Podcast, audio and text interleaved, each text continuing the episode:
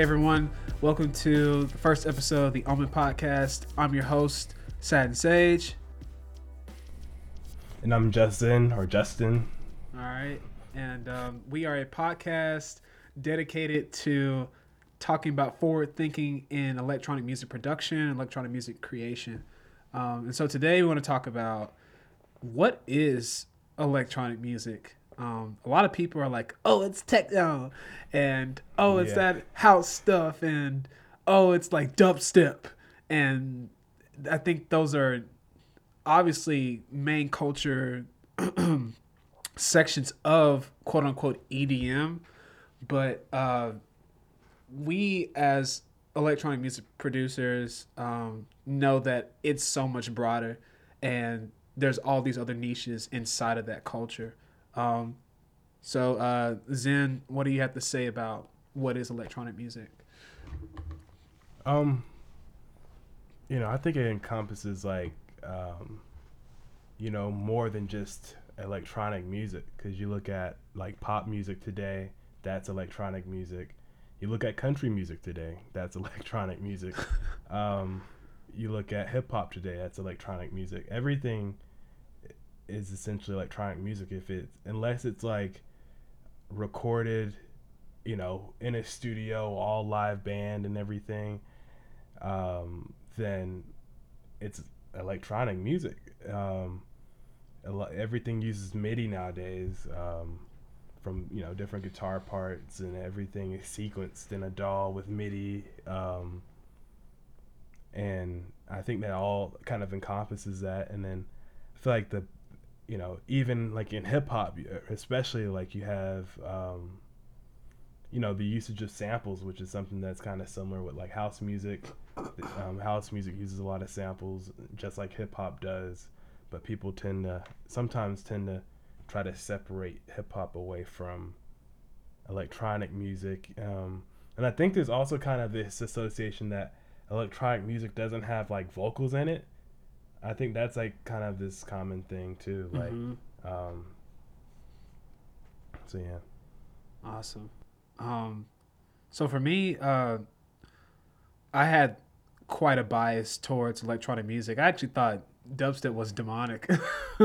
I thought it had. It's not- that's I- demonic. Yeah, I thought I thought Oh, dubstep man. when I was like 16. I thought like dubstep was demonic and like it turned me off for a while. But I will say, for me, it was the the blending of cultures meshed into electronic music is what kind of like changed my perception about life as a whole.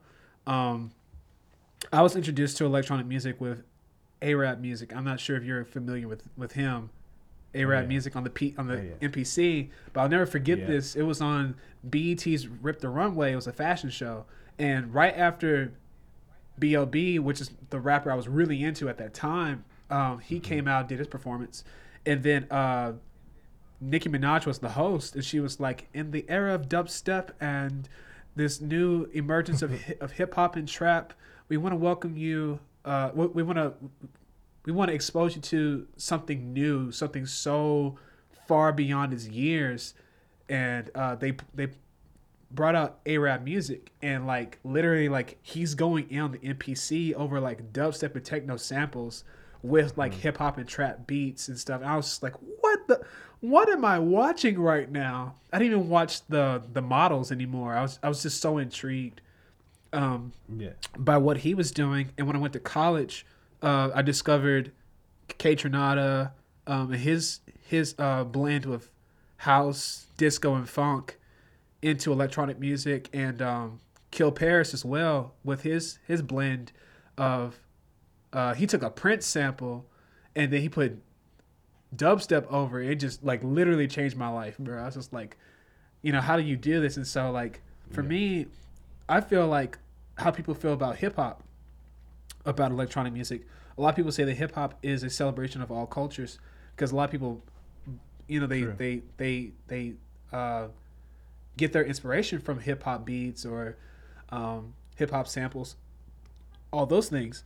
But I think also electronic music is a celebration of all cultures because you've got you know um, the late Avicii who had the number one what was it country song and EDM song with the Hey Brother you know that Oh, that yeah. that song, and Rest you know, in peace. yeah, rest in peace. Song, you know what I'm saying? That song was legendary though. yeah, that song, and like, it, it just like it didn't get old. It was a hit, Yeah. and it just like Emery stayed a hit that whole time. Like it just yeah, charted. Like I don't know if any other electronic artist has charted like that. Uh, uh, at least no, I, I don't. I think I think the thing years. is, yeah, I, I think the thing is, um, with electronic music, it's about the niche that you know of, and like, uh, for Skrillex, obviously he's the they call him the Godfather of dubstep. I don't know if I wholeheartedly agree with that because Uh, you, nah. you you know yeah because Nah. you you obviously know that you know almost everything westernized comes from you know people of color usually yeah, um and yeah. and You I'll can go into give- the whole history of dub and reggae. Yeah, and comes reggae, yeah. reggae. And that's yeah, Yeah, we could talk about and- that real quick. Yeah, like literally, um, for those that don't know, look up the history of, of dubstep, and literally it comes from reggae music and ska, and uh, Mhm. dubbing their voices in weird kind of fashions and things of that nature. And it wasn't until like the, the UK where that culture popped off.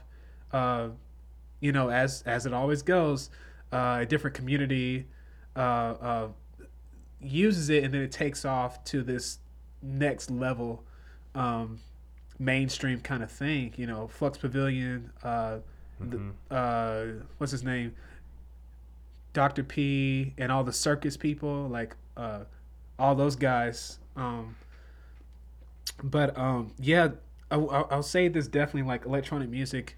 Obviously, it, bl- it, it blends a lot of the digital aspects of what computers can do in music. But Yeah. man, like it's something special when you can really blend it with some classic elements like R and B or like like I said, funk and house and stuff like some really classic stuff.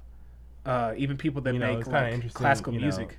it's weird because it's like it's like you know you bring up blending like traditional elements and stuff um, or recorded elements um, and essentially what modern other music has done is they blended electronic music electronic elements in with the recorded elements. And um, so it's funny because it's like pop music is the exact opposite of electronic music but a lot of times they both kind of sound the same in some cases. Um, and like with you know especially when you talk about like using samples and um, i think that's kind of interesting how that plays a part because you you know you're using samples that are oftentimes recorded music. It's oftentimes like recorded orchestras and strings and bands and stuff and you know you're taking those samples and you're manipulating them electronically and then you're you know making music out of that um, and I think that's kind of interesting how that kind of plays a fact a factor in electronic music, and I think sampling has a huge Mhm. role in it. Um, and then now you have like the resurgence of like musicianship too, and that's kind of Oh, definitely. a factor in Def- electronic that- music. Yeah, Um, um, especially with live performance, dude. Like, um, I think that's what's really taking off modern day is that people are getting away. Not people, I would say a lot of artists are, are actually coming out more so. Like, hey guys, before I DJ'd and made electronic music, I was this punk rock kid, or I was this jazz Yeah. composer, or a band, like a, a band person, or I was in choir, and they take that and like use that for their live performance with their electronic music, which takes us to a whole different like level. Um, for instance, Haywyre, uh, he is a um, what I think he's traditionally in uh, jazz composition and cl- classical music, but he took his uh, influence from Flying Lotus, KOAN Sound, and Herbie Hancock, and like literally does his own thing with that.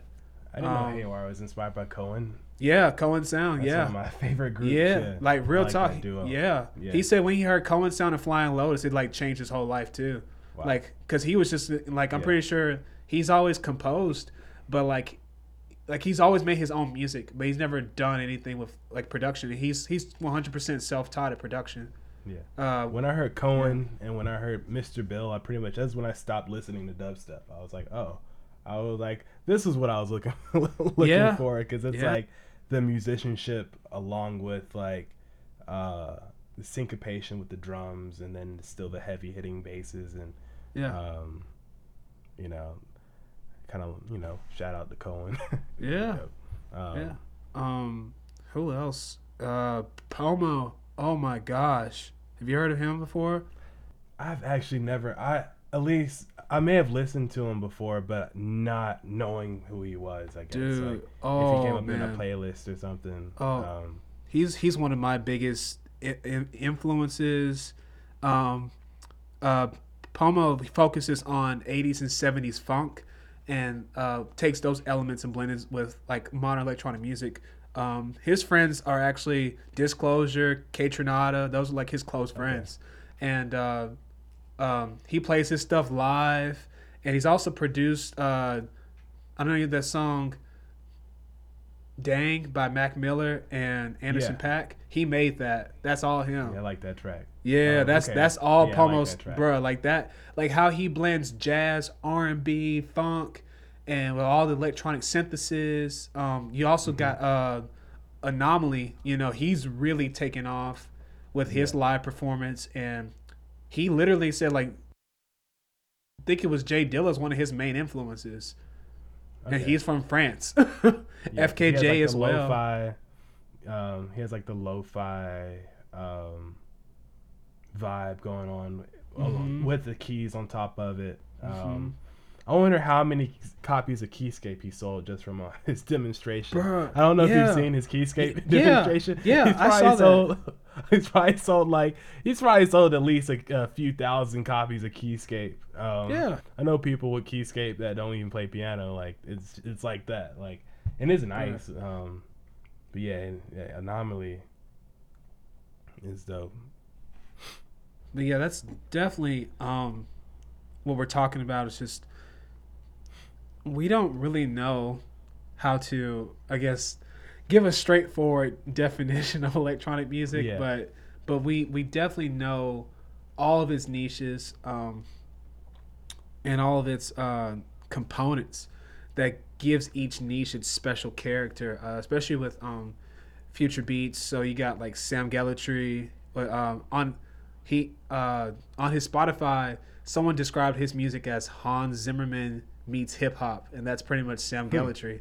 And I was like, yeah, that that's pretty. They're like, if you put an 808, if if you give Hans Zimmerman an 808 and some trap drums, literally like they that, that's Sam Gellaitry. And I was like, yeah, I want to hear I want to hear Hans Zimmer make a trap beat. I- I think that's something I got to request is hear Hans Zimmer make a trap beat and and see how that comes out. Like that'd be that'd be like an interesting YouTube series or something like for someone to like bring two people together. Like you bring like Hans Zimmer and Metro Boomin together. Oh my gosh, that be how to make a trap beat. Like, and then he, like, tries it would like be trap would- beat. yeah, it would be pretty cool if like Hans Zimmerman would show Metro Boomin how to improve his bass lines. Oh, yeah. like Oh, you know yeah. from a from a com- from a composition standpoint, you know, Yeah. like how to make a ballad out of layering- 808s. End up, end up layering like timpani with 808s. like- Yeah. Uh, speaking of be that, that's that's kind of what I started out doing uh, when I first started production. Was literally I was blending classical elements with trap um, for a little while uh, because I wanted to make like video game music. Um, yeah. And so like I would kind of do the same thing, like find timpani or triangles, Yeah. like little weird stuff. Uh, See, starting off. I was I was designing timpani. I remember uh, like one of my first like um, sound design things was like on my old crappy laptop. I would um, d- design stuff in Subtractor and Reason, and I designed a timpani drum. And I was like, you know, this is cool. I want to see people download it. So I'm I like uploaded it to Free Sound, and um, you know, freesound.org. They got a lot of free stuff on there. yeah, And um, yeah, and it, I think today it has like a thousand downloads, and a few people have used it like in in shows. Like I have like I think like seven sounds on there, um, Mhm. and it's just like little percussion sounds I made using a synthesizer. Um, but yeah, like dang. that Big on up. top of you know doing other you know production stuff, but. hmm It's funny you talk about Mozart, you know, classical music, and I have like a stack of classical music vinyl right here. Oh Um, wow. Yeah, I always get them from like uh, get them from like record stores. They hmm they're like on sale, like I think I paid like five bucks for like this. Like, let me see. Oh yeah, Well, it's Mozart, but but backwards. yeah, but backwards. Yeah, but Yeah. dusty. Yeah, That's awesome. Um, That's good. Um, what else could we talk about? Electronic music. Um, oh yeah, let's talk about um, any type of modern albums that might have used electronic music, but people think it's. everything. hip-hop, everything. But, everything. well, is well, used. specifically, I want to talk about electronic uh, um, Childish Gambino's uh, okay. most recent album. Um, I don't know if, if you've heard a lot of it, but the first the first half of it is vaporwave. Oh, it's yeah. straight up vaporwave, bruh. Like, cause it's it's all '80s influenced, and so that's a whole culture itself. Is vaporwave. But you have like two. Don't you have two sides of vaporwave though? Is it vaporwave or is it like I don't want to get into too much tech technical stuff, but like is it vaporwave or is it more so synthwave? Because His is I feel like vaporwave. I feel like his is so vaporwave. because vaporwave is like that's like when they they take the old song and they, they just slow it down and they call that a new composition, right? Co- I guess so. So he, uh, I don't remember the um, beginning of the album or anything, but I'm pretty sure maybe it was like composed in that kind of way and they slowed it down. I think it's more Um, so how it was created. Yeah, the, more yeah, so the. I'll, I'll say yeah. this 'Cause I more know so Lud- I the know effects on Ludwig- it. Yeah, Ludwig doesn't sample. Yeah. he, he he composes everything. Um, we'll we'll call it. We'll, we'll- I'll I'll- give it two sides. Yeah, you can you can Yeah. call it vaporwave or synthwave depending on how they made the album. But like I could tell like oh they panned his voice left and right to give an extra delay, just like how they did back in the '80s, and you Yeah. can hear how he's even singing. Feels like it feels like Prince, bro. Like literally Mm-hmm. feels feels like I'm listening to Prince again. and that kind of plays how they an processed it. like, um, because I'm pretty sure like they use a bunch of analog gear. Um, Yeah. I've seen Lu- Ludwig Göransson's studio like it. It's a bunch of synthesizers like hardware, um, and then he's like recording in Ableton. Um, so I watched what is that Genius video where he makes "Awaken My Love"? I think. Um, Yeah, he he he, makes and showed he sh- yeah he, he showed us how he made Redbone. Redbone. Yeah. um well the name of the name of the um album is what is Awaken the name My of the Love. album I mean, Yeah. okay I, I get that Love. mixed up yeah um but yeah he made redbone um and i just it was literally him just playing different instruments like i think he had like a um what is that instrument it's a dulcimer yeah like a hammer dulcimer and Mhm. you like recorded that in and um it was just kind of interesting seeing like all those like individual elements and and kind of how hardware plays like a role Yeah. in electronic music and, and like especially like nowadays there's this new talk of like people are really getting back into hardware um and that's i guess that's a that might be a discussion for another time um but you have a lot of people buying old stuff like old MPCs, old. I don't know if you saw the video of Metro on an MPC. Uh, just recently, he was like in quarantine. He was like, you know what? I'm gonna struggle out with 12 seconds of sample time and make a beat. he made a beat on the MPC and it came out pretty good too. Um, I don't know if that was his first beat. I don't think it was his first beat on the MPC, but um, it was probably one of his first beats he made on it. Um, you know, you got a lot of people. You know, I know you're talking about Keytar, and so you got like Mhm. two sides of it. You got like um, on one end, you have people wanting performance stuff, um, like Keytars or different performance um, gadget um, gear and gadgets and stuff Mhm. and instruments that they can use live. Then on the other end, you have stuff that people want to use to make their music sound more real. Um, I know that's something I'm kind of trying to figure out. Is like, how do I make my music sound more real? And of course, most of that comes down to composition. You know, is how Mhm. you're arranging everything. How is everything sequenced? Um, is everything dynamic? Um, but then you get to a certain point where you get to that, but you're like, what else do you need? Um, and for me, it's like saturation. So Yeah. I got like 12 different tape saturation plugins like that I cycle in between depending on what I'm doing and um, you know now I'm trying to figure out like what kind of piece of hardware am I going to get um, that might work for that um, so that's kind of interesting too because it's like you have electronic music but a lot, a lot of this electronic music people are trying to go back to the old days and hardware um, because almost everything ends up on hardware nowadays. Like, I was watching someone, they're like, because I don't know, my my association with like hardware is hardware in studios and rack mounted gear is I think of like, oh, you got this rock band that comes in the studio Mhm. and they're gonna put like a ten thousand dollar compressor on the vocals. Like, you know, that's what I think of. But then I'm starting to see more and more where you have like these mixing engineers they're mixing all these electronic records on hardware Mhm. you know this stuff that you wouldn't even think calls for that i've seen people um you know some youtubers i like actually they use uh you know they got like a $10000 setup to mix trap beats you know just to push the limit like Dang. um Yeah, So, um, isn't uh, what's his name? Eestbound, the guy that made Eestbound, uh, yeah. Antidote. Dude, I love his production. He, I think, but the thing about his production, it feels real. Not only because he samples, but also the gear that he uses definitely pushes the envelope for for trap music and hip hop. Mm-hmm. yeah Bruh, like I I had so much more appreciation for for Antidote and like just trap in general just because of Eestbound alone, bruh. And like his team, because he he plays guitar too, and he'll play live as well. Um, for some of his shows too, but man, like.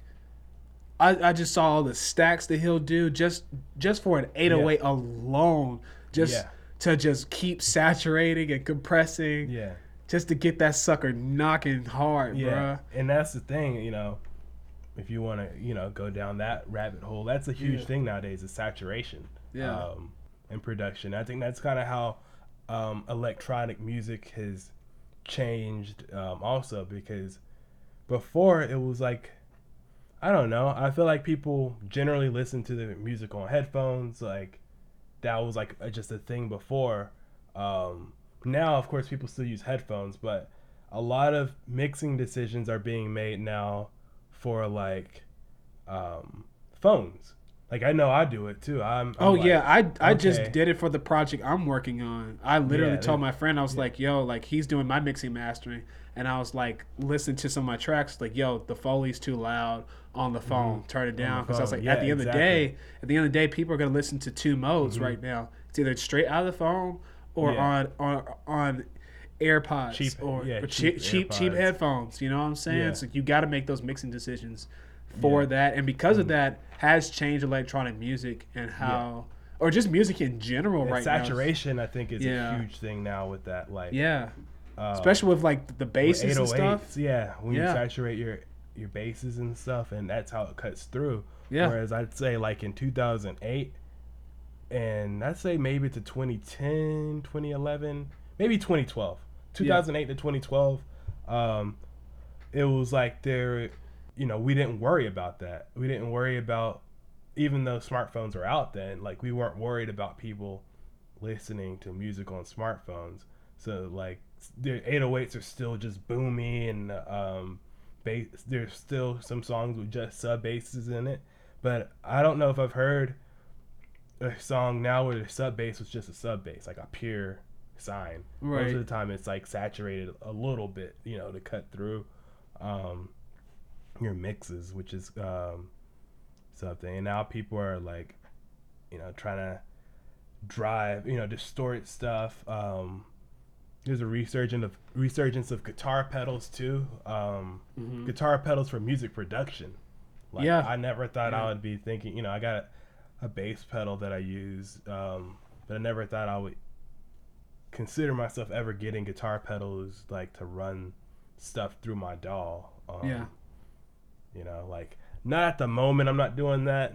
I don't want to go down because you get they there's like you see some of these guys like like using these guitar pedals. Some of these guitar pedals cost 400 500 dollars like for a single little guitar pedal. Yeah. Um, and you know, like these boutique pedals, and it, it gets crazy, man. Like people that are really like pushing that envelope. Um, and you know, and here, I guess here's the the big thing though. It's like, does I mean, we can of course say that hardware has a, a certain sound, right? Mhm. Hardware stuff has a certain sound, but is hardware better than software? I see. I, I I I go through that all the time. So I've got a few homies. They're not producers. They're mostly players. So when they hear certain productions, they're like, "Ah, it's cool, but it's not live instruments."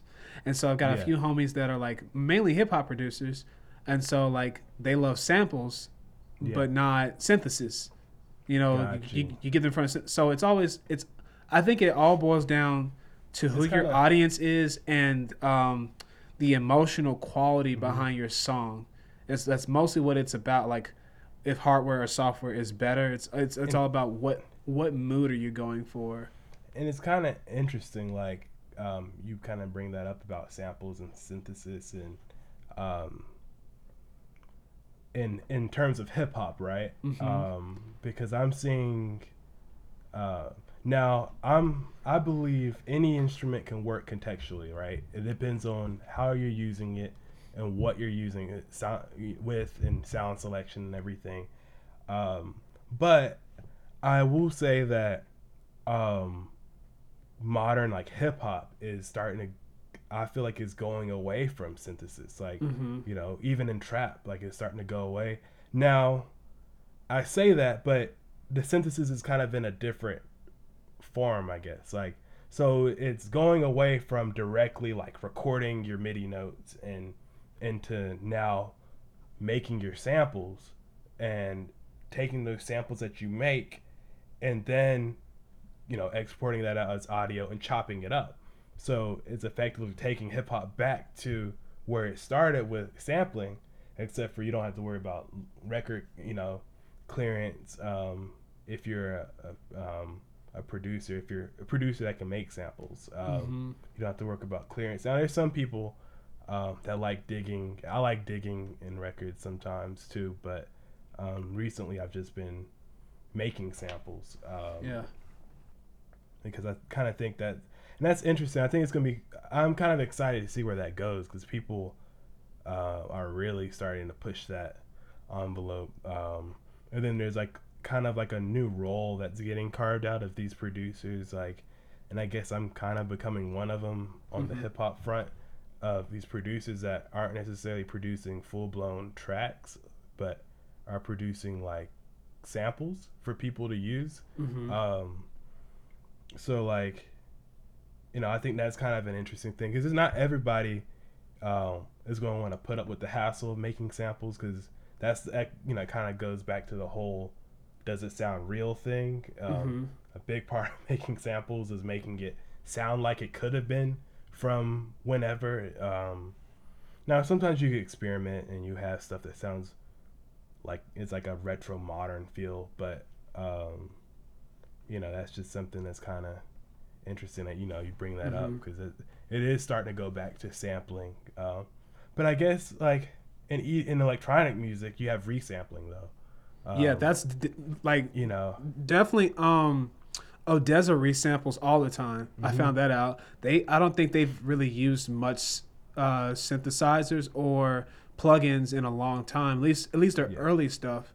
All they did was so really when you say take- resample, you mean like because usually I guess I think of resampling like as, in terms of basses, right? You yeah, that's what they did. um, yeah, they'll take yeah, a okay. bass, Got they'll take a So one shot, and then just like play along with the one like shot. a one shot, like a one Yeah. shot synth one shot, or It would be whatever. Like it could be whatever? anything. Okay. It, it could be a vocal chop. Most most Yeah. electronic production in the past few years, especially towards like future beats, has all been resampling, like taking True. one shots or chopping True. up a big loop or big sample and taking that one piece and playing with it and that's one thing I'm trying to. That's one thing I'm trying to figure out now. Is like Yeah. how do I? Because I can do like, I can resample right, but I'm Yeah. trying to figure out how to do like Mr. Bill. Um, that guy's a legend. Um, because he the way he he'll take a he's ta- he's taken animal noises and made basses out of them, and Yeah. he's taken Yeah. um, other noises and made like whole synthesizers and soundscapes of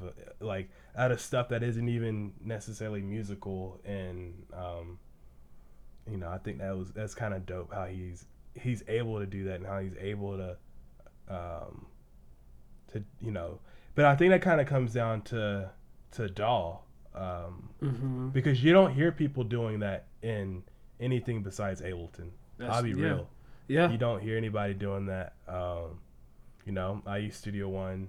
Like you can do some, you can do some pretty, you know, dope stuff and resampling and stuff. But um, I kind of feel like Ableton is mainly the DAW for that. Um, Mm-hmm. because there's just so many different tools like for audio manipulation and um, but at the same time i think like limitation does breed creativity so like having those limits in studio one and and reason like it it kind of makes you figure out how do you get around how do you like um, kind of do that and you know i was messing around with using like trackers like using i don't know if you've heard of um, redux renoise Yes.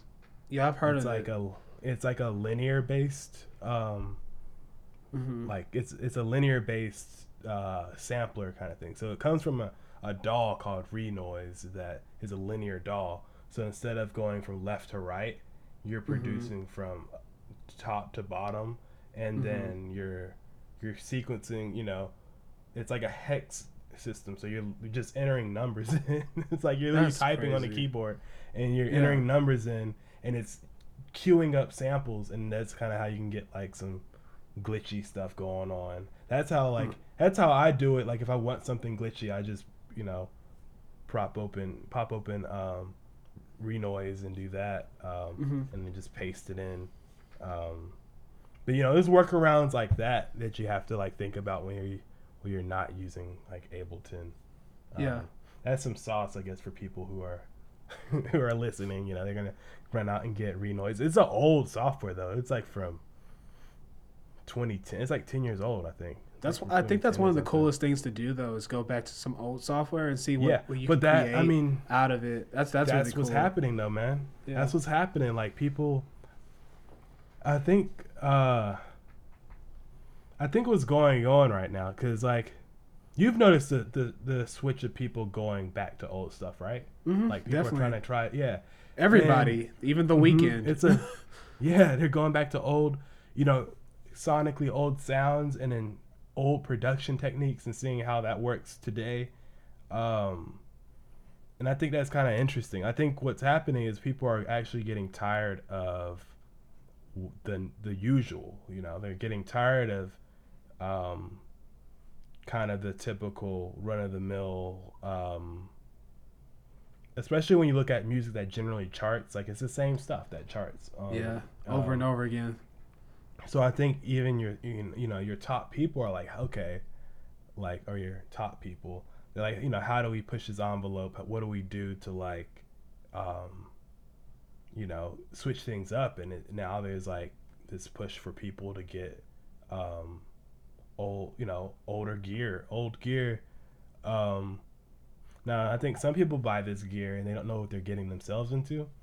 Um i think sometimes people see somebody use something on youtube and it's like um, they run out and buy it because they have the money and then they get it and they're like whoa what is this? And then they get tired of it and they eventually sell it. Um, but um, i'm definitely starting to see like a resurgence of people getting MPCs what else? Tape machines uh, Definitely tape recorders. Definitely tape. So I saw tape machines when um, I don't know if you know San Holo's work. yeah. Um, but San Holo uh, for album one, um, he he actually already had a lo-fi alias before he did San Holo. I didn't even know Mhm. that. And like he said, it took seven years to really build San Holo till it got to where it was. Yeah.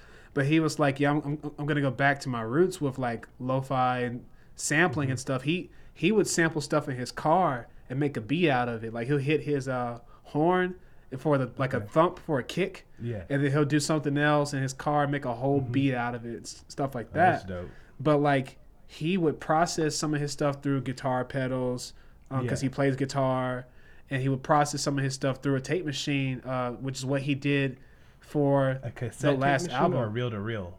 uh, cassette cassette tape tape machine. Yeah, like a cassette Okay. tape machine. Yeah. He would he would do that. I don't know if he had a reel to reel on the last one, but definitely a cassette tape machine. Yeah. Him and uh, his boy, um, the Nicholas, they they both are really into lo-fi, and they kind Mm-hmm. of set that trend for, um, let's call it indie. That's the new thing Yeah. now. But like they, I feel like that album kind of started to set a tone for what the new indie or indie electronic was supposed to start sounding like. You know who else Um, uses a bunch of tape, and I just know it now that I think about Mm. it. Tame Impala. Yeah, yeah, I know they use tape because uh, I'm thinking about the sound of their tracks, and I'm like, that's how it has that haze on it. Like, you know that there's a certain haze to their music. Like, hmm like it's a really hazy vibe, and it has to be um, tape. Um, there's Yeah. other stuff too, but it's I know tape is like probably at the center of that. yeah. Um, I would like to know how to mix like that. Like that, Mhm. like that's a really weird but amazing mixing style. Um, Mhm. To get that. And that Speaking of speaking of haze, um, I won't say necessarily haze, but like the vinyl noise, um, and with Foley and things, I think that vinyl is what made Kaytra's and uh, Flying Lotus's music so special because they would sample straight from the vinyl. Because like Kaytra has like a library of vinyl, and um, yeah, the texture and like you Mhm. said the tonal quality from back then gives it Yeah. that special character that is really hard to emulate nowadays like you said people are reviving those old techniques to get that old sound Mhm. because people i think nowadays people actually want to hear Mhm. music with meaning they don't want to hear another pumped out banger that's going to get the Yeah, crowd yeah. hype Chain And it sounds- um, yeah, and what's funny is I uh, Chainsmokers was making like more housey ish kind of stuff before they did the more poppy future bass stuff. yeah, they were. Um. Uh, but uh, but yeah, that that tonal quality on vinyl, that's kind of what I think Yeah. I want to go for. Um. Uh. So So I we're just gonna go with yeah. Oh yeah. I actually Go probably ahead. have an unpopular opinion, kind of about. So I like sampling off of vinyl, right? Mm-hmm. Um, but I think so. I think the reason why the SP404 resurfaced as a piece of gear is for that vinyl effect. You with an SP404, you you can pretty much you can get that vinyl effect um, and control it. Um, you know, you can get the warble, you can get the um, the noise, and you can Mm-hmm. change the, the tone of it and with three simple knobs um, and i feel like you can people have been getting you know i know i get the vinyl effect i want um, so that's why that you know this stack of vinyl i have collects dust but um, but i will say there's something about the experience of picking vinyl out and and sampling off of vinyl and with the record player because a lot of times you're learning uh, you're listening is you know you're listening to all this music to find what you want to sample it's a very like uh, i guess calming experience like is that it, you know that experience is, is you can't compare it but the the sound you can compare it um, Mm-hmm. to like people sample off of youtube nowadays all the Yeah. time like and they just you know run it through their sp404 or they have iZotope vinyl um, Oh, I was have- I wasn't I wasn't really saying the the sound of it, but just like yeah the quality of who's on the record. You know, if that, if that makes ah, sense. got you Like- you, like you. The can't- musicianship yeah The, the the musicianship, and then also just what they used to record that stuff onto the vinyl as a Mm-hmm. Yeah. whole. Like yeah that is something got you like something that just made their music so special, bro. Like even Yeah. if like even though you rip it off from YouTube, I don't know. It's just when you get it directly from vinyl and you put that thing, you know, You can actually most of that music was made in uh, Yeah. mono, but when you put it in the stereo Gotcha. and widen that, that's what made Mm-hmm. Kaytra's music like so. Because he used the house effect on all his drums and 808s, Yeah. and like using that, like panning all that stuff so wide, Mhm. totally went. I don't know. I just can't explain it, but like that, that stuff made it so special to me. yeah Yeah. I think um, you know a lot of the YouTube stuff is you know vinyl rips and everything. Right. Um, so I guess yeah, vinyl definitely it has a certain sound to it. But I was just saying like like the effects get- of it. you know, yeah. you can get you can kind of get that same effect. And right. by right. the time you're post processing it and everything, like I'm pretty sure if we were to have a like a, a blind contest, then you're to have somebody take a vinyl record song and then, you know, like let's say a pure a pure recording of it, you know, from YouTube. Um, and YouTube has its own sound too, but that's a whole other um, Yeah. thing. But Yeah. um, but yeah, you were to take the two and if you were to like let's say keep the vinyl as vinyl and then run the YouTube one through the SP404, yeah. some people might have a hard time. I might honestly have a hard time choosing which one is which. Mm-hmm. Um, yeah, I guess in YouTube, um, it'd be interesting if in the future pe- kids are like, I want to get that YouTube sound. You know, when they're if it's like the the next It's video it's all gonna platform, recycle. Yeah, um, like just they want the life is very sound. cyclical. They want the the um, YouTube Yeah. compression. Uh, that'll probably be a thing too. Like, yeah. because eventually they're gonna ha- make a better YouTube. Like YouTube will probably make a better YouTube with better audio and better video and stuff. But the reason why they have their compression is to keep stuff cheap, um, you know, and to store everything. Yeah. Um, what was I gonna say? Uh, uh, the uh, what did you you just said something a second ago? Uh, oh, oh yeah, um, the comparison thing. That's that comes back to my original point of like, um, at the end of the day, and this is just this is what I've learned from my my whole experience with production and just making my own music.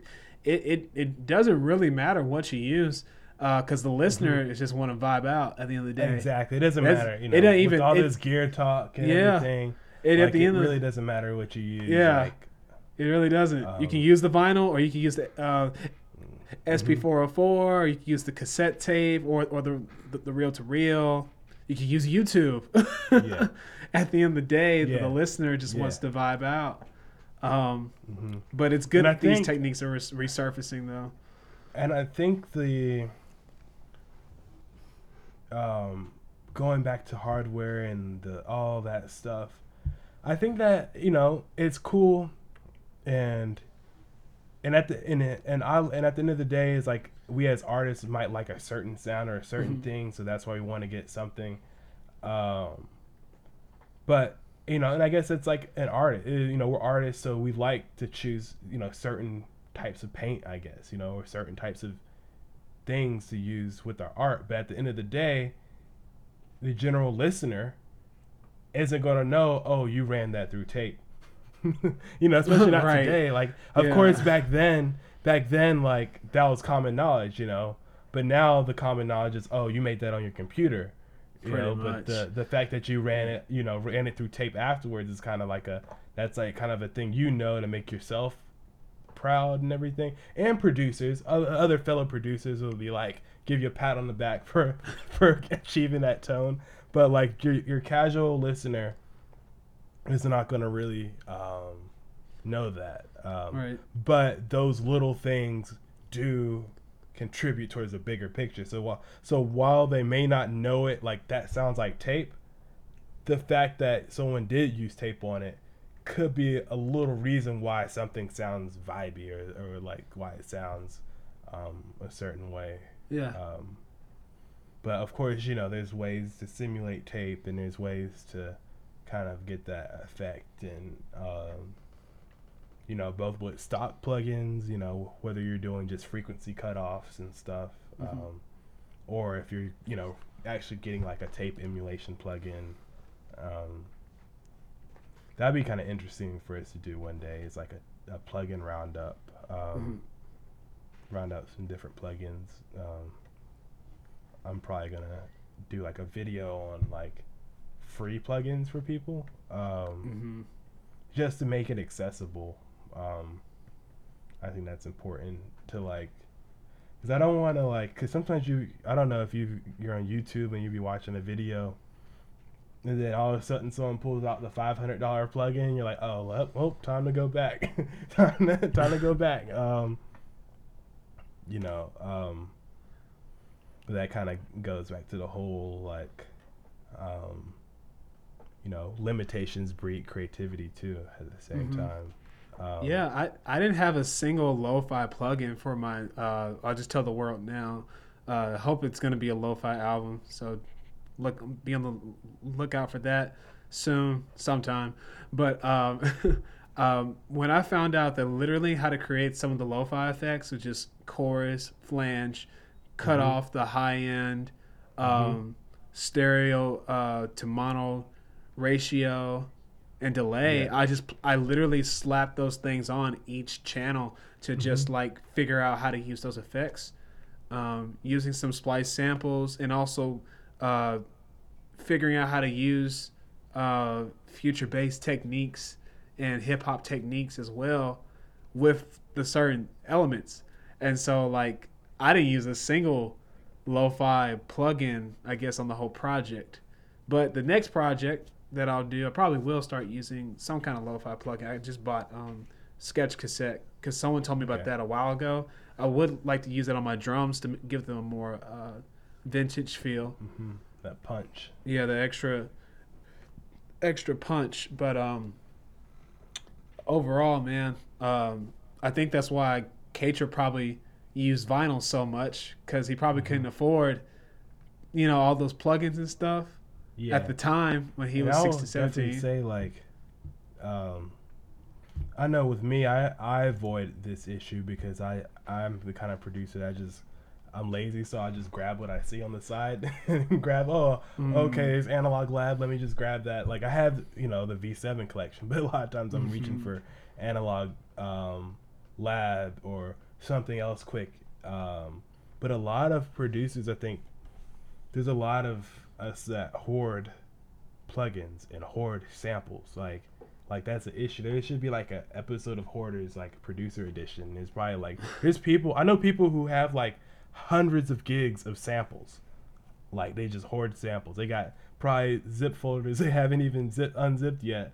Um, uh, and it's just you know nothing but just samples that they haven't even um, touched yet like and that that's kind of like wild to me. Um, and then also some people spend thousands of dollars on plugins and then they open their DAW up and they're like oh where do I start? Because they um, you know when you have a limited amount of options you know where to start. But when you have like um, so many options like sometimes you can put one down and then you're like oh let me go try something else. And then you you know sure enough you're like two hours down the sound selection rabbit hole um it's like with me personally i just like i just hit go you know i have you know i have a moderate amount of plugins but i don't have everything i don't have keyscape i don't have i don't even have omnisphere and for someone Mhm. that makes a lot of hip-hop like that's like a i feel like it's a sin or something like you have to have omnisphere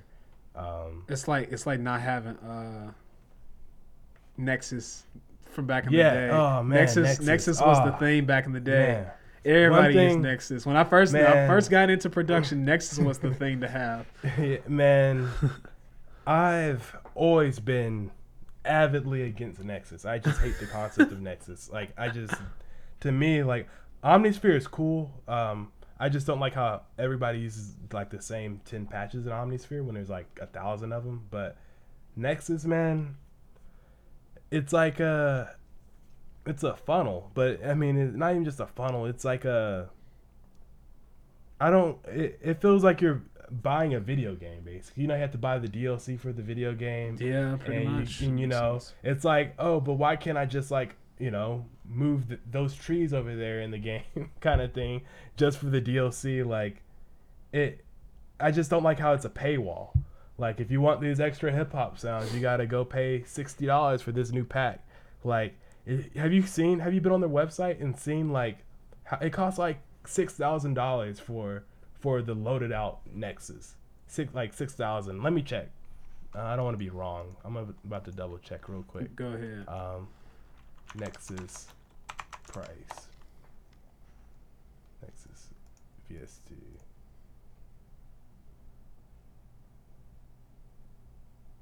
see. We just want to prove You know. a point, y'all. Yeah, we're definitely not gonna get a Nexus sponsorship, but Yeah, that's fine. is- Let me they're gonna flag us. let me see. Uh, um, they have different packages. What what happened to it? I gotta keep scrolling down, I guess. They're gonna hold a gun to our heads and be like, you know, So it's four thousand dollars. So it's like a little less than four thousand dollars for the complete Nexus. But I'm like, okay. Um. So so basically, I mean, I guess you if you you would only get what you would like use. Like so, if you're hip hop, you would get a hip hop pack. But but then that also creates an issue too because I find myself using all kinds of sounds like when I'm making whatever.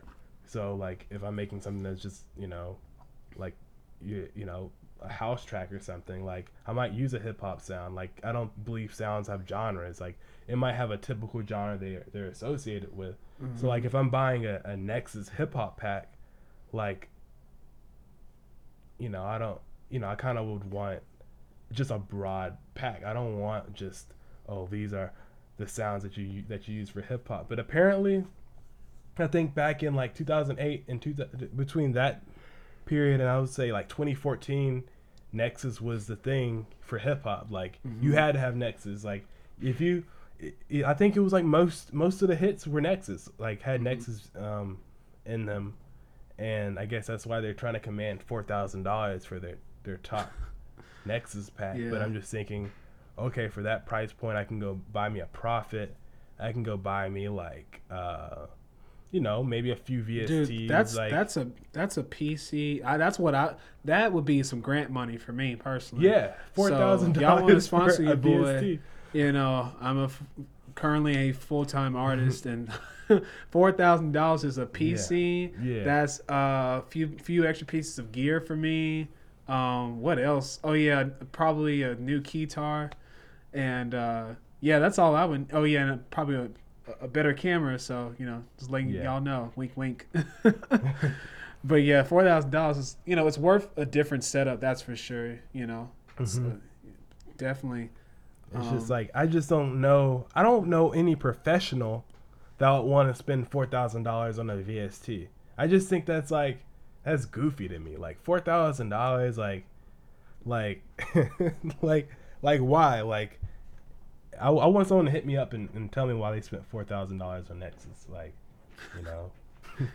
Because I, I probably could, could have made some better recommendations for you. Like, you know, get you a few Nexus packs here or there, and and then get you like some other stuff like get you get you a real hardware center get you a real um because i mean they have a lot of um actual like acoustic sounds like strings and stuff with nexus but but even then like okay i'm spending $4000 on nexus right mhm. and I have.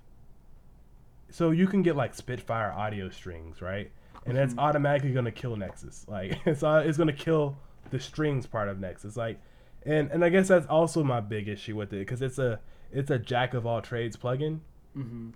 and like, why Yeah, would I spend four thousand?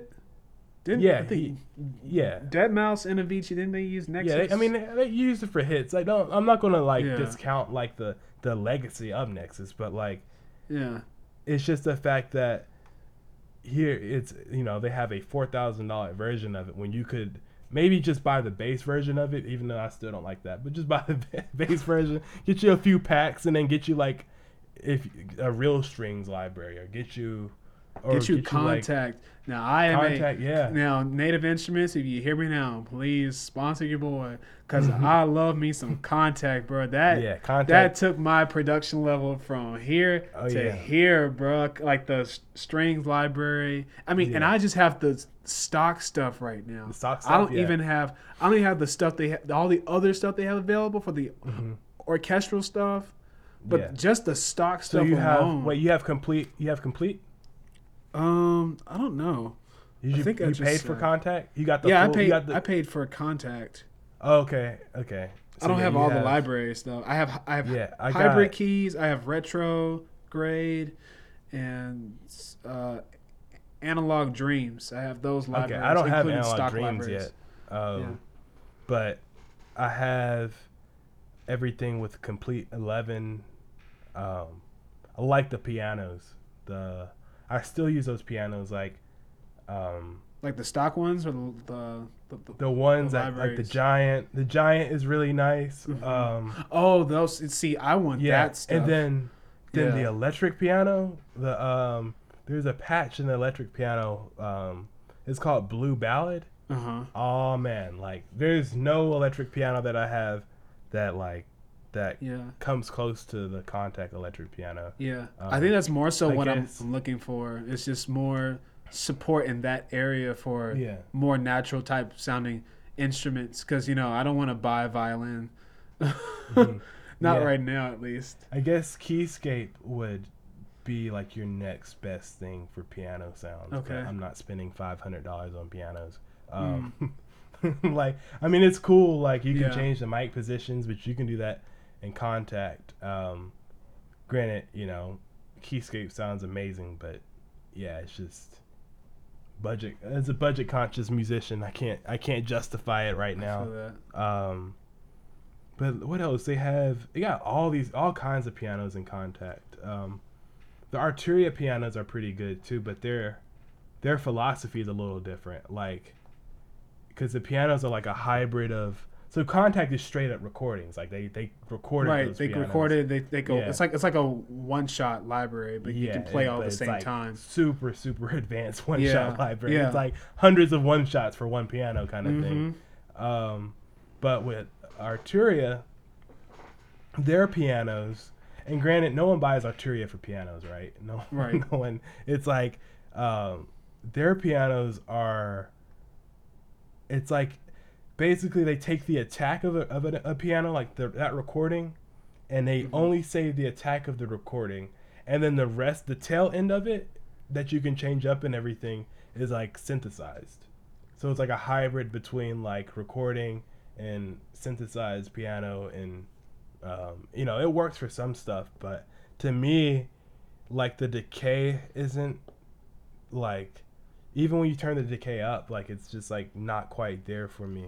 Um, now the B three, the B three in Kontakt too, that Mhm. that's a really good organ. I don't know if you use an organ to your music, um, but the organs with Arturia are pretty nice. Um, also, but yeah, like um, Kontakt is definitely dope.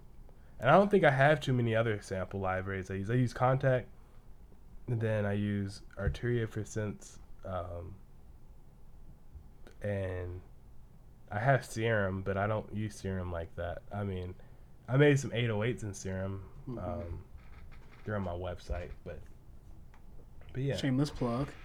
Um, Yeah, so shameless speaking plug. speaking of your your own products and your own music, um, this is something I've struggled with. We're, we're gonna get back on on t- on on the original topic, Oh yeah. but oh, yeah. uh, um, so the original, you know, the main question is what is electronic music, and like, so how do you describe your actual music, not just your sample packs, but like your actual music that you've made to people? Do you have a hard time doing that, or um, um, I guess I have a hard time doing that because I'm all over the place. Mm-hmm. That's my issue. Like, um, and and I don't know if I'll really like. I guess recently it has been like my pack, my sounds that I um, or some music that I have on Spotify. I'm so like in the mode of like sound design right now. I'm referring to music as sounds, but um, like that's like sample based, weird like electronic but also um, it's weird. It's like a kind of a weird blend of stuff. Um, so it has some like some stuff has like traditional hip hop elements, some stuff has trap elements, some stuff has like you know other electronic elements, but it's just kind of all over the place. But it kind of still all works into a, a cohesive EP. Mhm. Um, and then like, but then I'm working on a track now. You know, this track I showed you, and it doesn't sound like any of that. That's like, okay. and and that's what I'm kind of wondering. I'm like, Yeah. how is that gonna play for like a fan base, right? Where you're like, oh, you got some stuff that's like a lo-fi-ish vibe, and that all that stuff on that project is kind of a lo-fi-ish vibe. This is stuff I play at the show. Okay. Um, yeah. Yeah. It's kind Yeah. of a Oh yeah. For those that don't know, we uh we met at a show uh Yeah. in December of last year. Um, what where was it?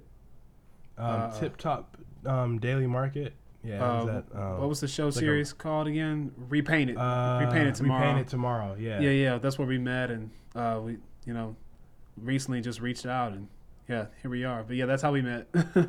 Yeah. that's what he meant by the Um, show. Oh yeah. Context. Um, but yeah, so like, I forgot what I was getting at. Um, oh yeah, with the, you know music and everything. So like, it has that kind of lo-fi vibe. But this track I have now, um, granted, if I do, if I am able to get, uh, you know, sought after piece of gear, tape Machine. Um, don't know which one yet. If I'm able to get that, I might run it through there and it might have a, a lo-fi vibe then. Um, or I might throw tape on the ma- you know, plug in on the master. But besides that, it's not lo-fi at all. Like, and I wonder how does that affect the fan base? Cause like, you know, I've never been one that liked when people say, "Oh, I like the old version of this artist," right? hmm um because i've always been one to respect the evolution of an artist like even in the most extreme cases like um, kanye um i'm Mhm. able i like i like to respect the evolution of an artist um because i understand that no one wants to stay no one's gonna stay in the, stay, the same place all the time Right, that Like, makes sense. You know and Except for a few artists, though, There's, there are a Oh, few, yeah. few of It's them. some, and if it works for you, then it works for you. But that means you're just evolving in other ways, right. it- yeah, with, with within that space. Because I know Yeah, one person yeah. that does that very well. Her whole career, Sade. She Oh, she. It's like everything that she's ever put out. Even when when I was growing up, listening to some of her stuff, and when she put out uh, "Soldier of Love," it's still aligned yeah. with "Smooth Operator." You know what I'm saying? Like it's, It it still aligns with that, or with Prince. Like you know, like his stuff still aligned. Um, His stuff still now Prince is a little different, and and that's the thing. Like I think you know, Michael's and stuff that and that kind of made that kind of makes me feel like I can do what I want to do because like Prince did what he wanted to do. yeah, Like his his albums, like there's a whole guide online of like what Prince album to listen to depending on what genre you want to listen to. Like that's how versed his music is. Like, um, like you know he has some just funk stuff. He has like some stuff that's like rock. Like you know, p- of course, Purple Rain is rock. Um, yeah. then he has some stuff that's like. Uh, he has like all kinds of like different But- types of But most of what I'm saying stuff. with with like Prince is more so like he even though it might have been rock, it was still Prince. It wasn't like Prince Oh, yeah. trying Oh, yeah. trying to imitate Oh yeah, yeah, yeah. Joe. Bon Jovi or Prince trying to purposely beat Michael Jackson at this thing or what you know what I'm saying? Mm-hmm. But and so I'll- like even with uh Sade too and uh uh also just like Yeah. do what you want to do because at the end of the day it's still you Yeah, you know but I will say though that like, I think that that was kind of most artists during that time. I Mhm. would say until until music recording became so accessible, most artists were unique, because in order, um, and this can be arguably why you would say like labels were were you know had a purpose at one point and were good at one point. Um, you know, and they're good now too in some cases, of course. But like, they really did a good job at sourcing unique talent, right? And they they looked for that was when they looked for talent. Now they look for clout. Um, but like, you know, they sourced all these unique different artists and everything, and um, so you you think about artists of the past, you can't really compare two together. Like, I mean, some might be similar. yeah exactly But like, but You you, really but can't, they all yeah. had their own lane. Like, yeah they- exactly But now that's what music yeah is so accessible, you have like, you know, like you have like a you know a hundred um, I don't know, Future imitators. Future Yeah, imitators, of- yeah. uh, a thousand Lil Uzi Everybody wants to be Future now. Like people want to be Future. They want to be uh, Lil, Lil Uzi Vert Travis Lil Scott Uzi, yeah, or emo rapper. Um, yeah you know, like yeah. next Juice WRLDs, like, um, and you know, so it's just kind of like, Yeah, but, But but, going back to you, what- it's just I would I would Yeah. say with you, it's just like do what you want and and Mhm. however you describe that project maybe. Uh, and I was just mostly talking about just like electronic music because I know for me it it has been hard to describe my last EP for sure because like and it's only hard to describe to people that don't listen to that stuff. Um, Yeah. that's mostly because like th- so the other day like my mom my mom she just called it like upbeat r&b and then like my other friend he, he called it specifically no no she she called it specifically hype r&b and then the other day my my other friend um he- we were on the phone with each other and he was like dude i like your music. He's like it's it's pretty much future bass but with a more r&b focus. But he was Yeah. like it's actually different though. I was like dude i appreciate that. Um uh because i was like that's that's the intended purpose of that ep was, Yeah. was specifically that um but to tell my mom and dad who are 60 like you know this is future bass. and they're like Yeah. what like Yeah. like what or even just some friends that that that just like i said don't know and it's it's it can be quite difficult for me and i just say oh it's electronic Yeah. music and then because of that that definition of edm they think of oots, Mhm. oots, oots, they automatically yeah. Or like oh it's so it's dubstep and i'm like no. Nah. it's not. But um that that is the uh, uh challenge uh uh that i deal with like most often. And sometimes i think defining ourselves can kind of get in the way of Exactly, uh, yeah. of of creating because you're gonna be focusing on okay how do i market this and how do i tell people this and how do i get fans and followers and stuff? And sometimes it can be very like stagnant like it can be so so stagnant. But um Mhm. i just try to do my best with um describing the mood. I was like well if you want something chill but kind of like upbeat listen to my music. Uh if you want something that you can kind of like groove to listen to my stuff you know? Um Yeah. that's that's kind of what I go for because the other the other day I think my aunt she was on the phone call me she's like is it rock I was like what I was like and it's that's not the thing. eh, I was like, it's not rock at all. You know, it's like I think most people are just used to genre confines, right? And then when you blur Yeah. the lines between genre confines, it confuses them. But I think it's just like, you know, if you enjoy it, you enjoy it. It, it you know, is no. You know, I don't, I, you know, I don't try to like. If someone asks me what kind of music I make, then I'll be like, okay, I make, you know, hip hop and electronic music, okay, right? Even though hip hop is electronic music, but I have to, you know, for them, I have to kind of. Like, yeah, you have to like stop right there. Yeah, Yeah. yeah, Um, but I don't, you know, like to try to like define myself too, you know, too much because it's just like, um, if they like it, they like it. If they don't, they yeah. don't. It you know? It is the artist plight. is Um, like to not be like de- in a Mm-hmm. in a confines or a certain space. But I guess like at the same time, in terms of marketing, right? It's like Yeah. here's something I was trying to figure out actually when I was uploading my EP is I was like, what genre is this? Like right. I was like, I got like some trap um, drop in one of these, but then it's like odd like Latin jazz in one of them, and then there's like um, another one that's like kind of like your sample based hip hop. So I'm like, what what is this? And I don't know what I put it on. I think I put it on Spotify as electronic. yeah, that's um, that's all I do. I just describe my music as electronic, and I just, and I and I just keep that, moving. Yeah. I just I but just what about if it's moving. lo-fi though? What if it's so what electronic still. I still classify Yeah. it as elec un- unless they So- tell me hip hop specifically. I just go with Yeah. electronic.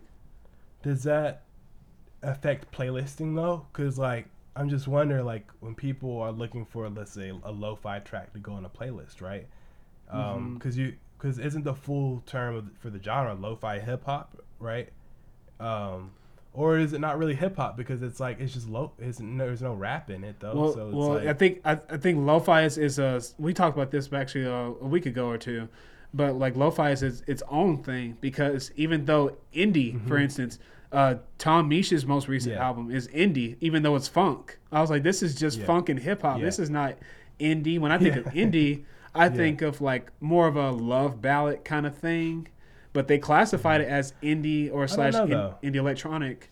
Um, but I kind of think of indie though. Indie is weird because like indie, there's definitely an indie sound, yeah, but like I kind of think of it like a like I think it's soft anything. rock. It's kind of like it's kind of like anything that doesn't fit the norm for now. It's indie, and if it's if Yeah. it is independent, then it's indie. Like, Mhm. um, am I- would Tame Impala be considered indie? yeah, Tame, Tame Impala definitely would probably consider indie. Yeah. Um, so any- like any- it's like any type of thing where it's, like, soft- box, like Yeah, it's. I, You know I think I mean? indie is the modern day alternative rock almost, like almost because alternative Okay. rock. I, I remember like I see that.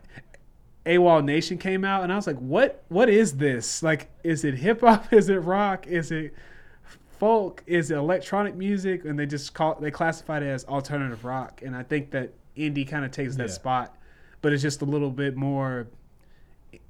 Indie's a little bit more chill than alternative rock, because it has alternative has that more upbeat type thing, especially with like if you get into um uh the g- Gorillaz stuff like music like that that stuff is definitely like alternative but like indie is like like more chill but um Yeah. i would say with like my next project it blends lo-fi and future bass so i don't know Yeah. how i'm gonna describe it i uh i'm but I, i'm i'm personally just gonna go with electronic because literally Electronic, all i yeah. That's all how I would do is just follow what the people I look up to is like pretty much if I want to be on the same playlist as that person or if I want to be on the same Yeah. stage as that person, I classify my stuff as what they do because that's my personal goal. And you I know guess you I'm have to think of you got to think of um, demographic wise too.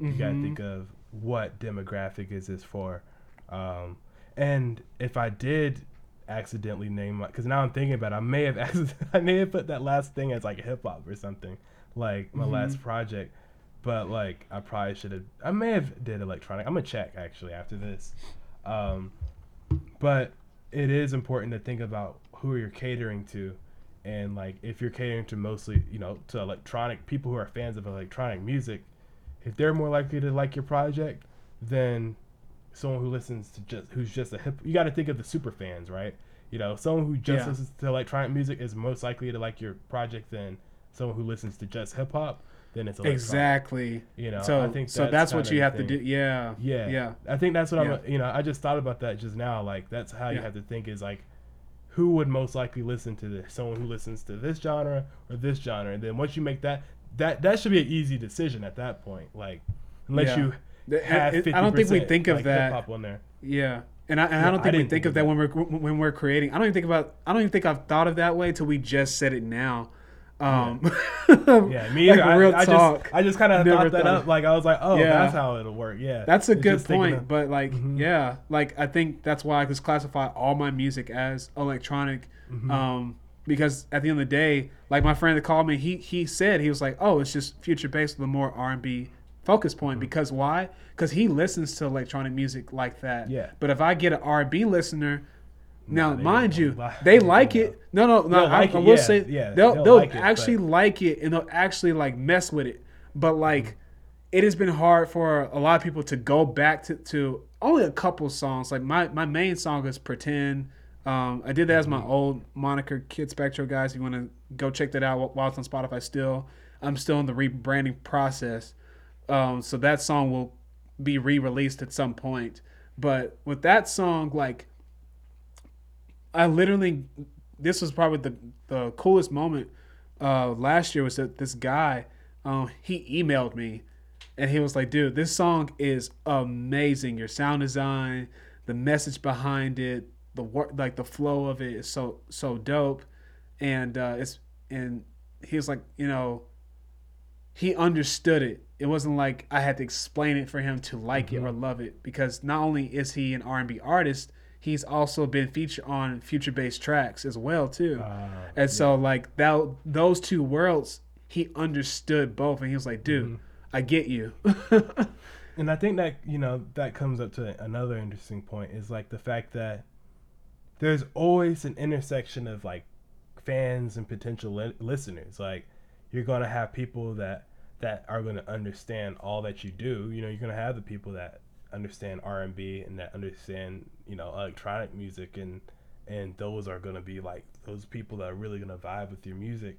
Um, you know, so that's kind of like you know the whole thing that that like p- your listeners will, will literally come to you basically as long as you put out more content um, you know that's something that i think a lot of us up and coming artists we struggle with is trying to put out content consistently um, but you'll attract those certain people that um, and it's weird like I don't, I don't have many followers on instagram um, but i already have people who who will comment like, "Oh, I love this," and and consistently, like they'll like, you know, this is dope. Consistently, they'll comment, hit me up, and and you know, right. with the weird, you know, the weird stuff I post and weird music and, um, you know, and I'm. So it's like sometimes you wonder like who's gonna who exactly would like this, but those people out there are out there. Even if your music like it doesn't even matter like how I guess quote unquote even good your music is. Like there's tons right. of people out there with like music that I wouldn't listen to, most people wouldn't listen to, but they have their their fan base like um and they're making, you know, a decent money from them and that kind of mm-hmm. Goes to the whole thing of like having a thousand true fans, like having a thousand people who are willing to go to your shows, who are willing to um buy merch, uh, buy merchandise, yard. you know, and then you know if they do that once a year you're good you're good like and granted of course you want to you know reach for the stars like you don't want to settle at a thousand fans yeah. but that just kind of i like thinking about that i even think about that in terms of sales on my website i'm like oh if i can get um you know a thousand people to buy uh, um you know a $30 product that's like half a years of of wages right right there like it just you know i like thinking breaking stuff down like that because then it it makes it more it makes you realize how feasible a certain goal is like when yeah. you break it down it makes it makes people yeah it makes it more realistic and mm-hmm. tangible and um, especially when you this was the main thing like i i'm more of a of a of a dreamer and a doer um, but this is what took me out of some of my dreaming mindset and brought me back to more reality.